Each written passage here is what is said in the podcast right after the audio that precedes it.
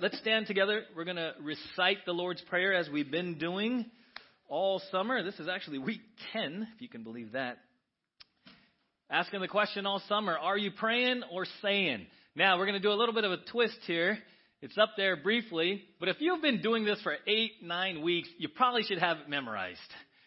So feel free to close your eyes this time, all right? Kind of like learn a little bit, get it from here to here in your heart. So if you think you know it, everyone's like zeroing real quick. Like, how many of you had a pop quiz and you're like checking your notes real quick before the teacher says, put it away? What is it? Okay, hurry up before I forget, right?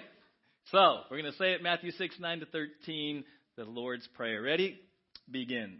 Pray then like this. Our Father in heaven, hallowed be your name.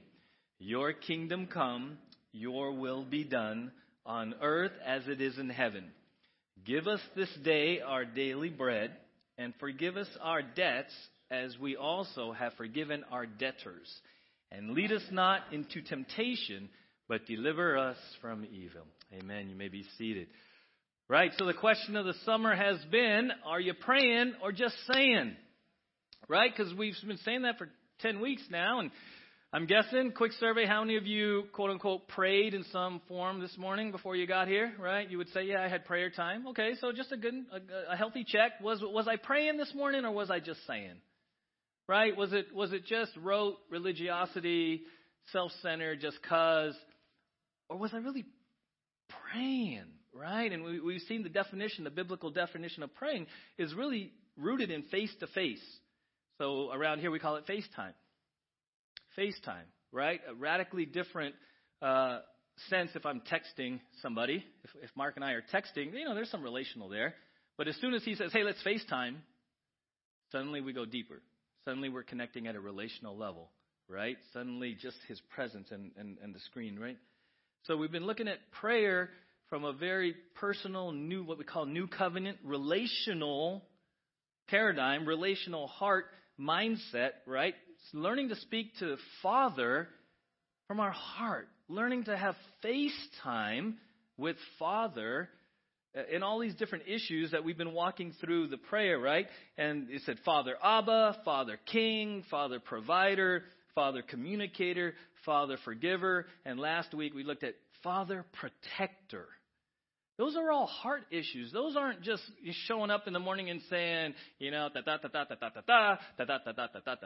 can you rubber stamp this? Thank you, Lord. Bless my day. See you later. Radically different to sit there and walk through each of these elements in FaceTime. It can be transformative. In fact, I was telling someone, if you were to take the Lord's Prayer and walk a new believer, brand new believer, through what we have been going through the last 9 or 10 weeks, at the end of that, this new believer would have a pretty solid foundation. Doctrinally, relationally, what it means to have a covenant relationship this way vertically and this way with others. Foundational, absolutely transformational. And last week, we moved into the last line, Matthew 6:13, lead us not into temptation, but deliver us from evil. Now, this matters. It all matters because it all affects everyone. But truth be known, 1 out of 1 people on this planet are tempted. 1 out of 1 people are tempted. Some of you were tempted this morning. Some of you will be tempted while you're sitting here. We talked about spiritual warfare. We talked about an enemy, that this is the last place the enemy wants you to be right now. If your Sunday mornings are a bit cuckoo, it's not a coinkydink. Right? 1 out of 1 people on this planet are tempted. So this prayer of lead us not into temptation, but deliver us from evil. Boy, this is a biggie. This is a biggie because you're about to leave here, the safe confines of church, and you're going out to the big bad world. And some of you will be tempted at lunch. Some of you will be tempted if you go to the beach today. Some of you are going to be tempted when you're watching TV. Some of you are going to be tempted with music you hear and things. It's all around us. So no one in this room or no one listening online can escape temptation. The real issue is, though, what is temptation? Really, what is temptation? Because the world, and maybe you've grown up, where temptation tends to be really skewed a certain way, right? There was a show years and years ago, Temptation Island, right? So when we hear the word temptation, usually we associate it with sex, drugs, and rock and roll, right? All these vices, all these evil, wicked things of the flesh, right? And you can't do that, you know? And so, ooh, that's temptation. Well, that's just actually not even the main part of biblical, what the biblical word is, right? It's not even what it means.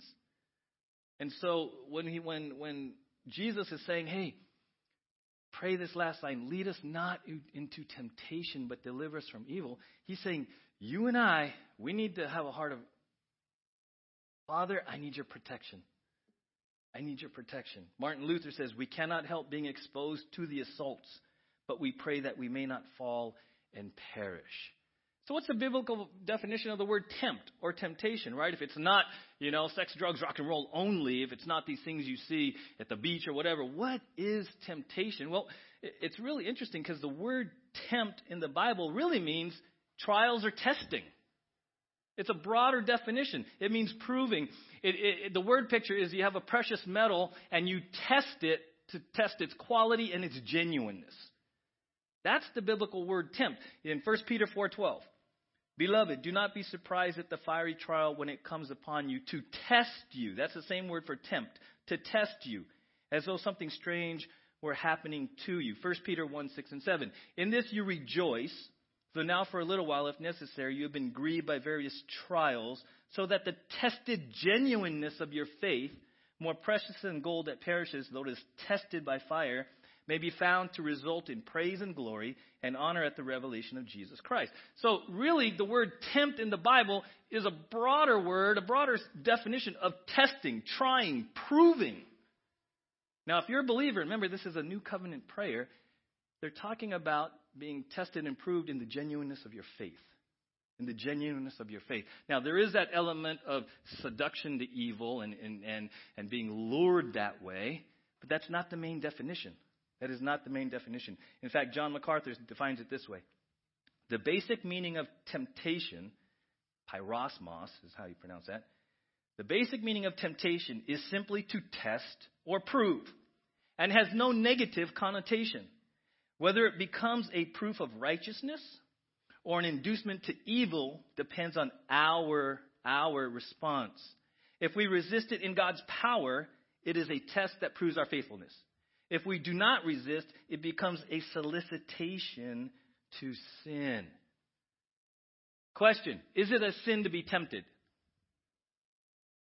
It's not a sin to be tempted, right? Because the Bible says Jesus was tempted, but without sin.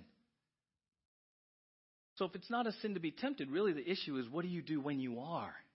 Because you will be.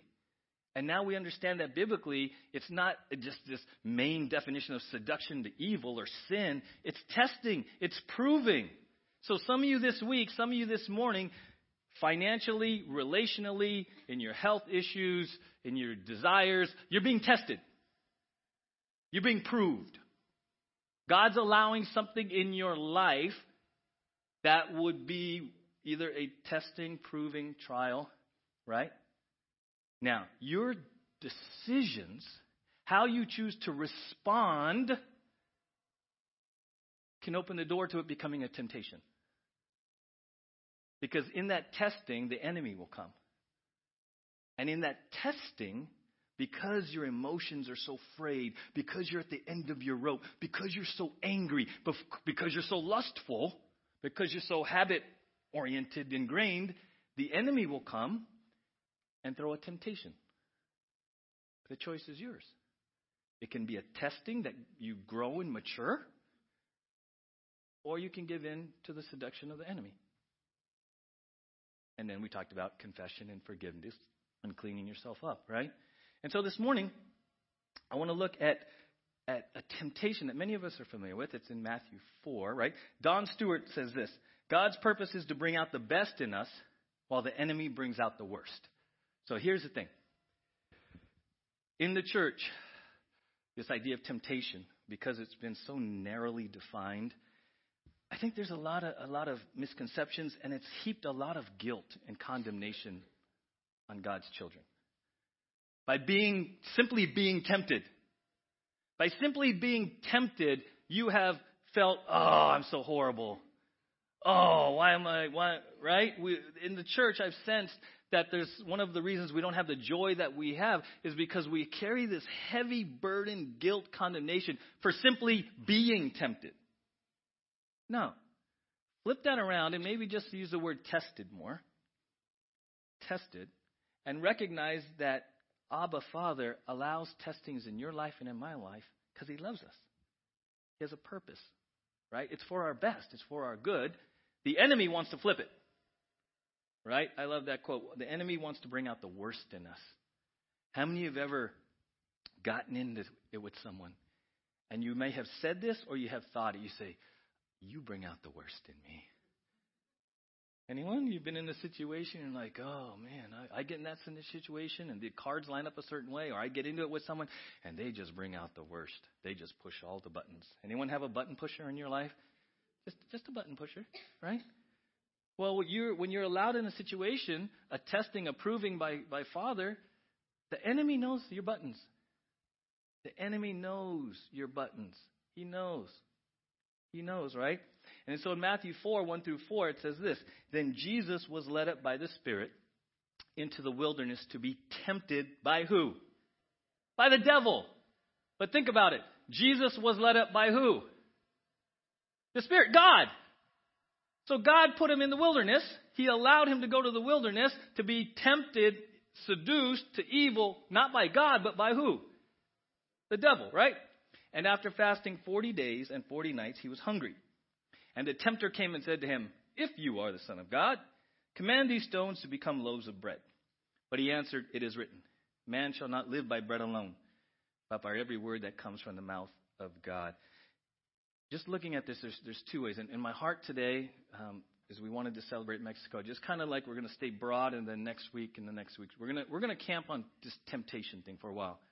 Because again, 1 out of 1 people deal with this all the time. How many of you sometimes feel there's a season in your life where it just doesn't stop? It's relentless. You just conquered one, and then there's something happens, and it's like, so we have to. My heart, as I was praying this week, is we got to equip. We got to equip. We got to equip you, right? So it says there in Matthew 4, he was led up by the Spirit into the wilderness. If we were to look at Matthew 3, the end of Matthew 3, something phenomenal happened at the end of Matthew 3. Jesus was baptized. And do you remember what happened after Jesus was baptized? He came up out of the water and his Father spoke. This is my Son who I love. Right? So Jesus, right before this testing, this temptation, has what we call a mountaintop experience. He has a woohoo moment. He's like, I'm back from Ensenada. That's what happened. Jesus had an Ensenada Homes of Hope moment. And immediately, after this spiritual high, he's led into the wilderness to be tested and tempted by the devil. And I think of that when we would take kids to Hume Lake or other camps or other youth retreats, and we would have this incredible time at Hume Lake, and some of the kids would get saved, and they would have this great come to Jesus moment, and they would be reading their Bibles like Amber said, and they would be all tight for God. I love Jesus, you know, and I'm just going to read my Bible every day, and I'm going to go to youth group, and right? They make all these huge commitments, and then before we get on the bus, this became a tradition, before we would get on the bus to head back from Hume Lake, I would say, okay, you're going down the mountain. You've been on the mountain. God moved in your lives, but you're going back and your families have not changed. Your friends have not changed. You're going from the mountain back home. Back home. And what are you going to do when you're tempted, tested by peer pressure and everything that you left for a week, and you got up and you got with Jesus at Hume Lake, and you're coming back down the mountain? And I kid you not, I try to prep. I try to give them all a heads up. And then sometimes, even before we get back to Ojai, they're fighting at lunch. And they're grumbling. And they're complaining. And it's like, you know, an hour ago we were singing Kumbaya. And we were holding hands. And I love you, man. And we're going to be BFFs forever. And we're going to hold each other accountable. And now you don't even want to sit with them. Now you're asking me if you could move buses because so-and-so is bugging you. I'm like, what happened? What happened to Kumbaya? I know, but they're bugging me now. Camp's over. Now they're bugging me. I'm like, right? And so one of the things we learn here is you have to be careful off the mountaintop. When it comes to trials and testing in your life, celebrate them, but you also have to be very careful because you can be vulnerable, right? Proverbs 16:18, pride goes before destruction, a haughty spirit before a fall. 1 Corinthians 10:12 we looked at last week. Therefore, let anyone who thinks that he stands take heed lest he fall. So we can have these wonderful spiritual experiences. We can get involved in church, and we're just like flying high. It's those moments where you can get tempted into pride and really kind of spiritual complacency, a little apathy. I'm good. You going to church this Sunday? I'm good. You going to the women's thing? I'm good. Going to the men's bowling? I'm good. Why? Because things are good. And that's when you get lulled, and the enemy knows that, right? Jesus quoted Deuteronomy 8:3 in his response, right? Man shall not live by bread alone, but by every word. In context, Deuteronomy 8, the beginning of Deuteronomy 8 is Jesus, and it's talking about God's provision for the Israelites through the wilderness, and then a warning. Look what he says in Deuteronomy 8:10. And you shall eat. He's talking about the Israelites going to the promised land. You shall eat and be full. You shall bless the Lord your God for the good land he has given you. Take care lest you forget the Lord your God by not keeping his commandments and his rules and his statutes, which I command you today. Lest when you have eaten and are full and have built good houses and live in them, and when your herds and flocks multiply and your silver and gold is multiplied and all that you have is multiplied, then your heart be lifted up and you forget the Lord your God, who brought you out of the land of Egypt, out of the houses of slavery.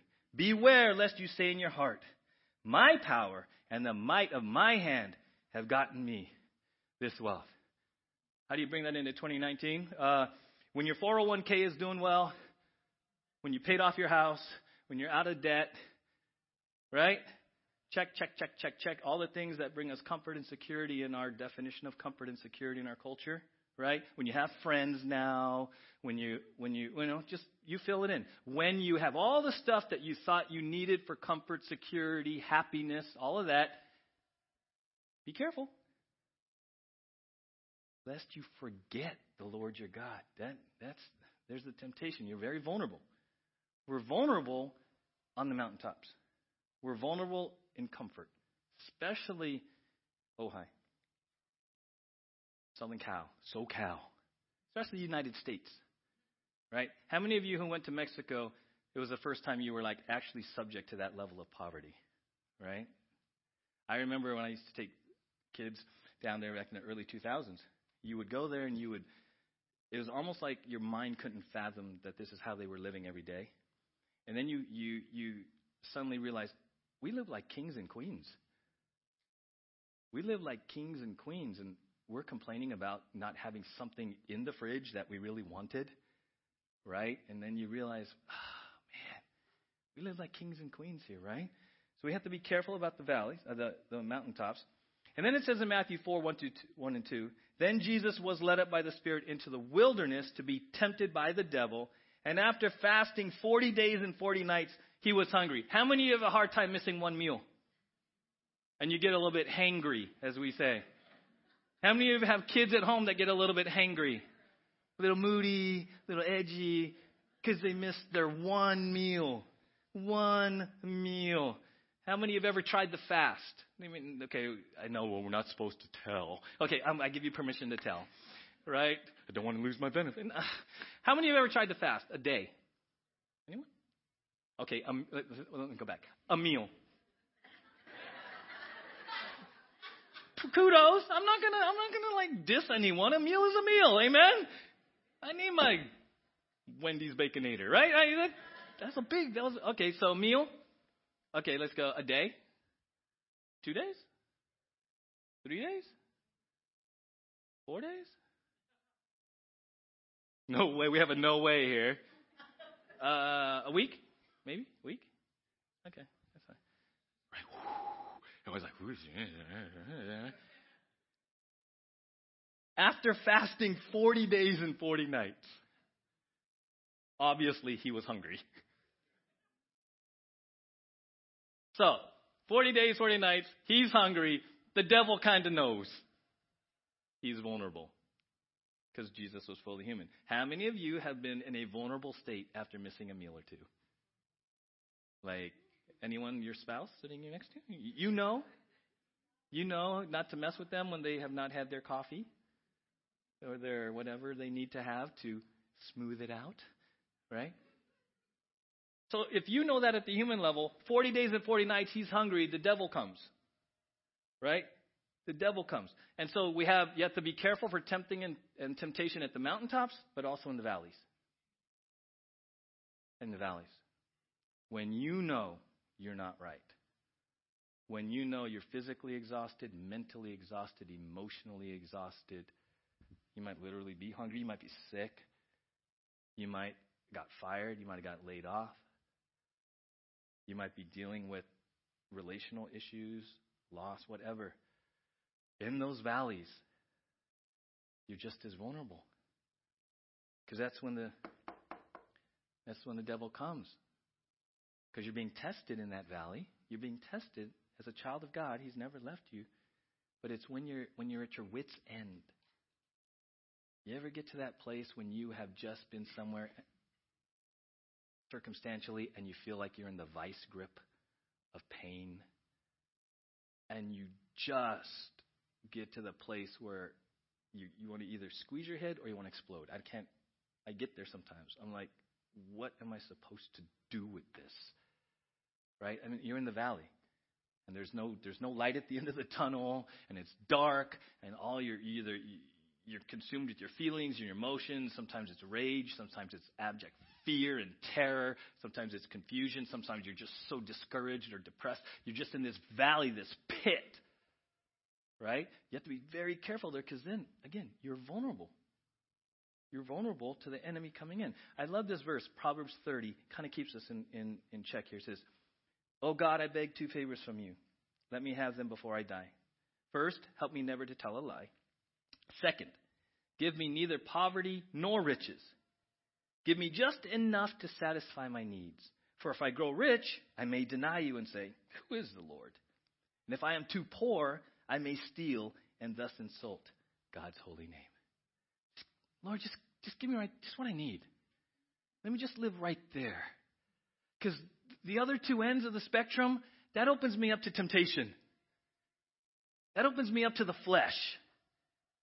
Right? That opens me up to the flesh. In fact, we sang that song. The first song we sang today is actually kind of a great tie into this. Verse 1, "Blessed be your name," right? "Blessed be your name in the land that is plentiful, where the streams of abundance flow. Blessed be your name." How many of you like that part of the song? Ah, bless the Lord. Amen, brother. God is good all the time. Right? Well, let's keep singing. "Blessed be your name when I'm found in the desert place. Though I walk through the wilderness, blessed be your name." Whew. That becomes a choice, doesn't it? It becomes a choice. To both ends. But it becomes a choice. And that's really what I want to kind of lead us to, that when you are tempted and tested in the biblical definition, it's a heart issue, and here's the fundamental heart issue of tempting and temptation, okay? Whatever it might be, from this end of the spectrum to this end of the spectrum, it's a faith issue. It's a trusting Father issue is at the heart of temptation and testing, okay? You see, was there anything wrong with eating bread? Nothing wrong with eating bread, going back to Matthew 4, right? Was there anything wrong with Jesus' ability to turn stones into bread? He just had the ability. He was God. He had a supernatural ability. So, eating bread, nothing wrong with that. Jesus' ability to turn stones into bread, nothing wrong with that. Inherently wrong with it, evil, sinful, nothing wrong with either of those. So, what was going on? What was the temptation? Well, he was hungry. And the temptation that the devil was throwing out was for Jesus to act independently of God's will. Hey, you're the Son of God. Just do it. Take care of it. What are you waiting for? Why should you be hungry? Where's Father? You see? He was hungry. He's vulnerable. Just like in the garden, what does the devil do? He starts to malign Father's character. Remember Eve? Oh, God knows. When you eat it, you'll be like him. What was he doing? He was throwing doubt on God's character. And he was turning Eve's vision to her. You'll be like him. Well, in the same way, when we're tempted, oftentimes we get to the place where we start to doubt God's character. Oh, why is God letting this happen? I prayed 5 times. Nothing. So I'm going to take care of it. How many of you, in a moment of absolute transparency right now, have felt the need to handle it instead of God? To take the reins, to act independently. That's the temptation. That's what I'm talking about. The root of temptation is faith and trust. You and I get to the place where we're tested, and in that testing, we become tempted to act independently of God's will, to take over, to take control, to let circumstances, feelings, frustrations dictate our actions rather than the Word of God. Rather than the Word of God, right? What does Jesus say? He quotes Deuteronomy 8:3. He goes to the Word of God. He goes to the revealed will of God in the midst of the temptation. So the devil will say, hey, just deal with it. Deal with it. Mark, you're smart. Very smart. You know, successful. This is a no-brainer, huh, Mark? See, a lot of things in your life, the challenge is that you know you can handle it, right? The challenging part is waiting on God's timing. Anyone have a prayer like, it'd be really cool if God would hurry up with this? That's faith. Isn't that the moment of faith? That's the moment of truth. That's like trusting the goodness of Father, trusting that he's on the throne, that you're his child, that he's never going to leave you nor forsake you. Man, it's like, so the hard part is I could fix this. It's not rocket science. I could fix this. And the hard part is, who's got the wheel? You know, and you're like, Father, a little faster, Father. Get out of the right lane. Let's go to the carpool. Let's get past this, right? The temptation is to act independently of Father's will and handle it yourself in your own ability, your own understanding. It's a faith issue. At the root of testing and temptation is a faith issue. It's a faith issue, right? When I was a new believer, I got involved with a men's group. And we built some good relationships, and I was trying to figure out what it meant to be, not just a Christian, but like a Christian dude, right? Because I grew up pretty independent, pretty selfish, pretty self-centered, just guy stuff was just kind of weird to me. And so we get to build relationships, have a small group, and I'm like this new believer trying to work through this sanctification process, putting off the old, put on the new. And I'll be honest with you, I'm dealing with some stuff. You know how they say all temptation, no temptation has seized you except it's common to man, right? Well, I was dealing with some stuff that was common to men, if you know what I'm talking about.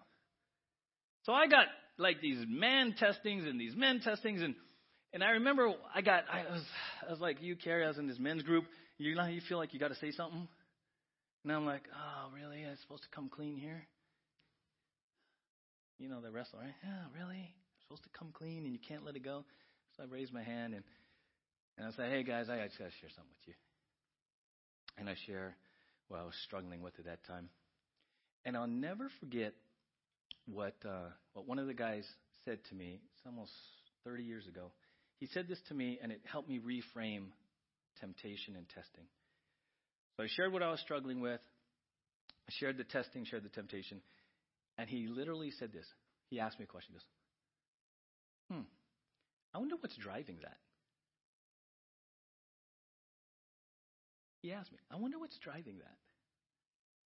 And then we never got to really follow that up. And what's my point is that God knows our frame. Okay? We're in sanctification. It's a lifelong.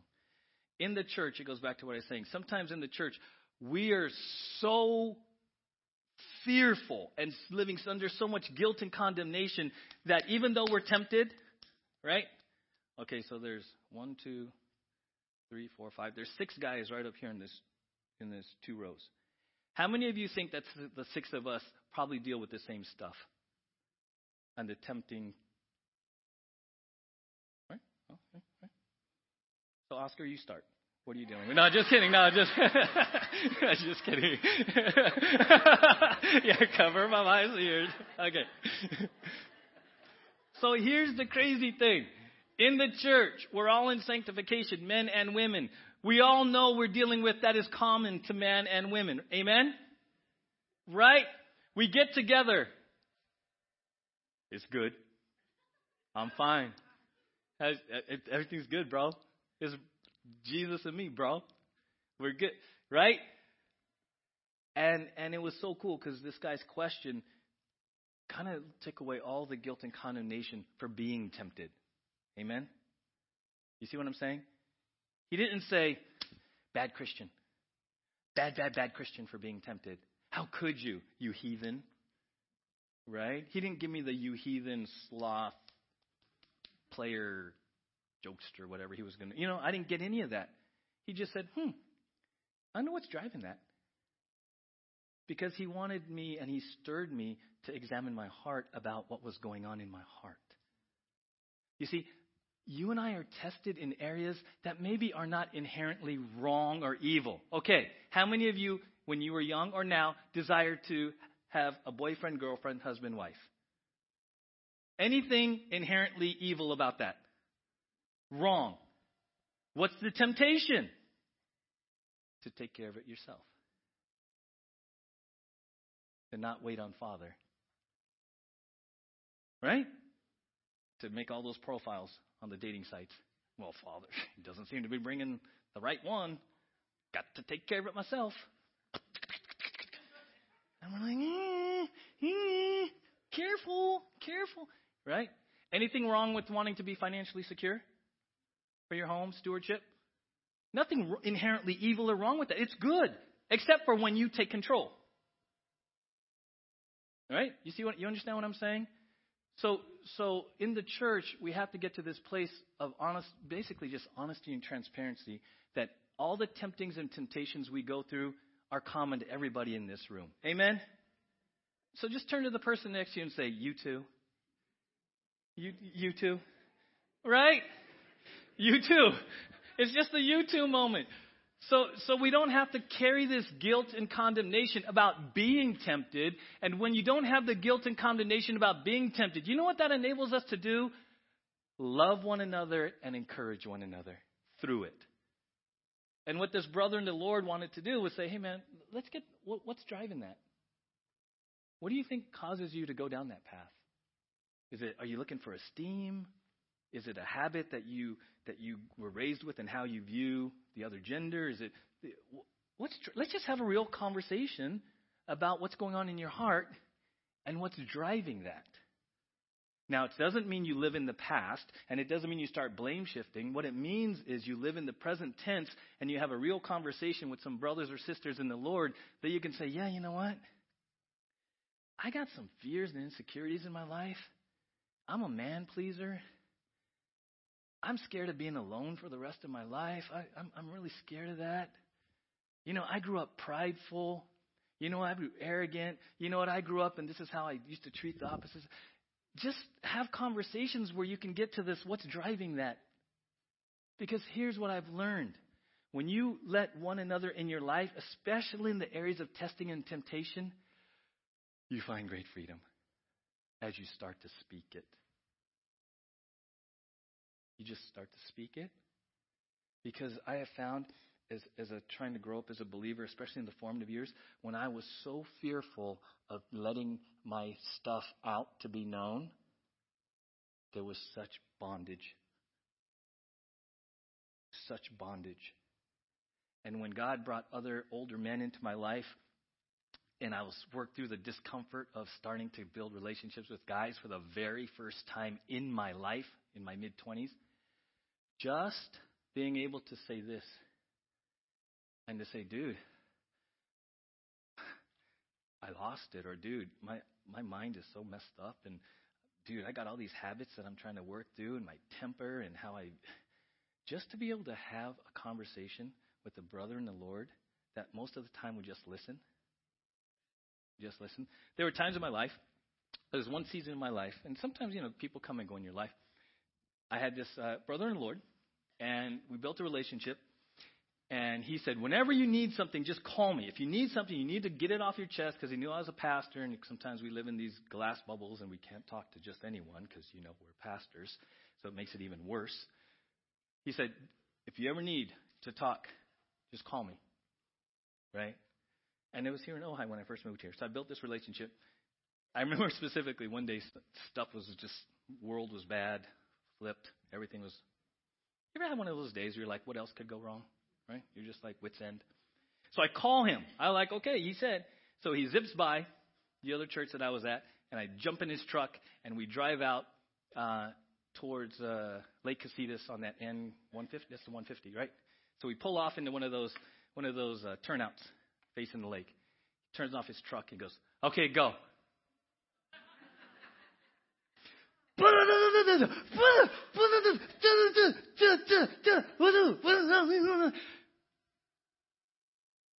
I went. And then I got tired. He goes, you done? I'm like, yeah. Okay, let's go get something to eat. Turned on the truck and we went to go get something to eat. It was that simple. It was that simple. He didn't go into deep prayer. He didn't lay hands on me. He let me get it out of my system.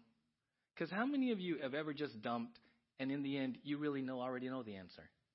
You just needed someone to listen, right? Classic, my wife, right? I have countless times made the major faux pas of trying to fix my wife's problems before she's finished telling me about them. And men, how many of you ever heard the phrase, just listen. Don't fix me or it, because I already know what I'm supposed to do or what I'm not doing. Thank you very much, Mr. Fix-It. Just listen. Anyone? Can I get an amen from the brothers? All right, thank you. Can I get an amen for the sisters? Amen. Whoa, yes, okay, there we go. So here's the point. Being tempted is, in and of itself, is not sinful. Jesus was tempted. It's what we choose to do. Amen? It's what we choose to do. And if you kind of get that today, that's what I want to get. Let's go to the last slide with all five of the... In your notes there, I put, and we're going to go over this next couple weeks, there's five foundational truths that really struck me for overcoming temptation. And we're going to walk through these over the next week or so. James 1:13, it says, hey, you know what? When you're tempted, don't say God is tempting you, because James 1:13, straight up, God does not tempt. Okay? God's provision, Romans 6:6, hey, you're no longer a slave to sin. Amen? You're no longer a slave to sin. Amen? So do you have to give in to temptation? No. No. God's presence. 1 Corinthians 10:13. Here's the crazy thing, right? God, in that verse, we're going to see, we've already saw it last week. God knows what you can handle. Amen? He will not let you be tempted or tested beyond what you can bear. How many of you have ever thought and ever said this? I can't do this. I can't do this. It's too much. It's too much. And then you went a lot further. God, it's a step of faith. He knows, and then that verse says he will provide a way of escape. Father will always provide a way of escape. That's a promise. That's a promise, right? God's people, the church, the one anothering that we talk about here a lot, that I share with the story of my brothers growing up as a young Christian. Not heavy-duty counseling, not finger-wagging, just like, all right, man, ready, go. All right, let's go get some food. That's simple. one anothering, freedom to be authentic and real with one another. Because every temptation, every testing you face, I face. It's common to man. It's common to man, right? And then God's purpose. God's purpose. I want to kind of look at this. Look at James 1. I want to give you a bigger perspective because some of you might be going through something right now. Right now. And I think if I share these before communion, it'll help you. James 1. Count it all joy, my brothers, when you meet trials of various kinds. For you know that the testing of your faith produces steadfastness. And let steadfastness have its full effect, that you may be perfect and complete, lacking in nothing. So right now, if you're going through a testing, a temptation, understand there's a higher purpose. You may not understand. You may actually not be very happy right now. It doesn't change the biblical truth that there's a purpose and that you can choose to count it all joy. Romans 8:28. We know that for those who love God, all things work together for what? Good. For those who are called according to his purpose. If you're going through something right now and it's not particularly good, pleasant, hang in there. Hang in there. God's word says it will work for your good eventually. And I know that's tough when you're going through it. That's why you need brothers and sisters in your life to hold your hand, to hug you, to listen, to pray, to remind you. I tell you, dealing with temptation and testing as a lone ranger, isolated island Christian, you get chewed up and spit out. Okay? That's not why he created the church. And then we'll look at, before communion, we'll look at Jesus, Hebrews 2. Therefore, he had to be made like his brothers in every respect, so that he might become a merciful and faithful high priest in the service of God, to make propitiation for the sins of the people. For because he himself, Jesus, because he himself suffered when tempted, he is able to help those who are being tempted. Amen?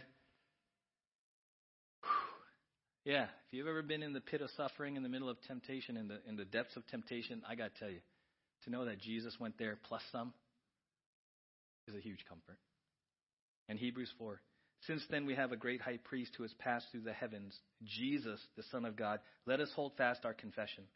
For we do not have a high priest who is unable to sympathize with our weaknesses, but one who in every respect has been tempted as we are, yet without sin. Let us then with confidence draw near to the throne of grace, that we may receive mercy and find grace to help in time of need. I love that. I love the truths in these two passages. That Jesus gets us. He really gets it. And if Jesus gets it for me, then I should get it for you. And I should sympathize and I should be an ear for you. And I should say, hey man, let's talk. You're going through it.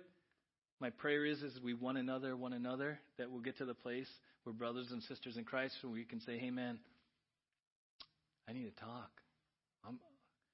I'm going through it right now.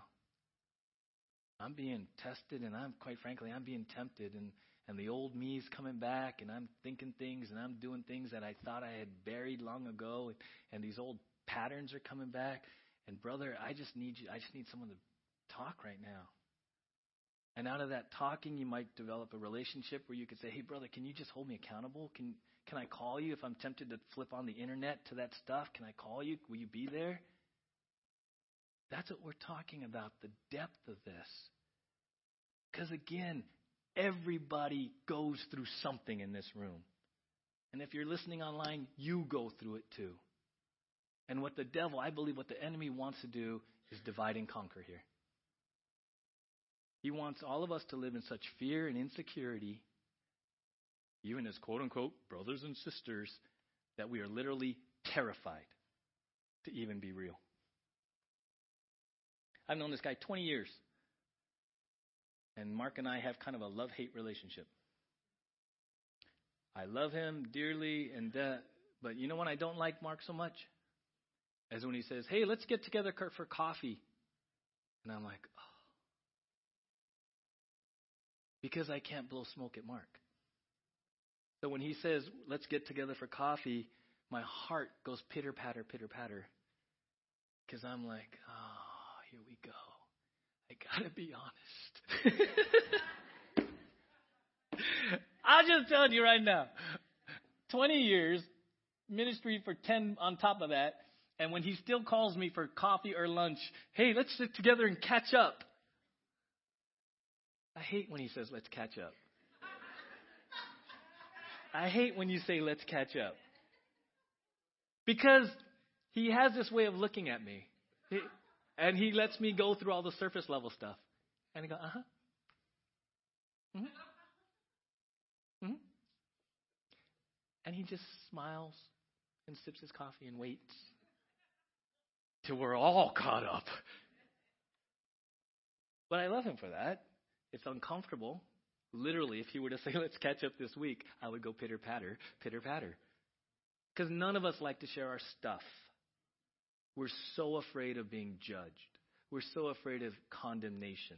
We're so afraid of whatever, being voted off the island. Whatever it is, it's mostly just fear, insecurity, pride. Oh, man, what if they really knew? Right? What's your what if you really knew? What if we put your really knew on the screen? Oh, everyone just went pitter-patter, pitter-patter, right? Right? Crazy thing is, who already knows? Father! And that thing that you got hidden deep down, maybe he wants to set you free through a brother and sister in Christ.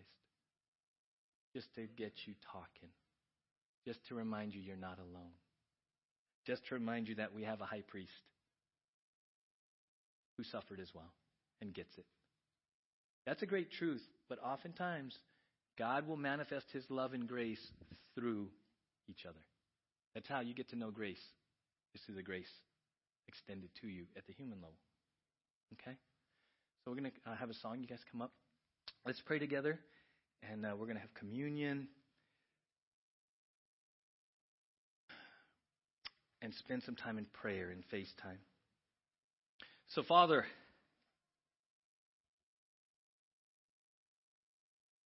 the last line of our prayer is, lead us not into temptation, but deliver us from evil. It is a heart cry of protection. It is a heart cry of honesty that quite literally we need your protection, because in the flesh we're weak, because there's an enemy that wants to destroy us, because there's a world whose values are completely opposite of yours. Father, lead us not into temptation, because we're going to leave here in a few minutes. And we're going to be tested. And we've seen today that in the end, it's a faith issue. It's a trust issue. It's a choice. A choice. So, Father, thank you for who you are. The 5 foundational truths we'll look at in the weeks ahead. And I pray, Lord, we would maybe even use this week as an opportunity to memorize some of these verses, to use them as daily reading plans, to really ingrain who we are in Christ and who you are, so that we can be victorious in the testing and temptation. And then, Jesus, I think about Hebrews 4, where we're reminded,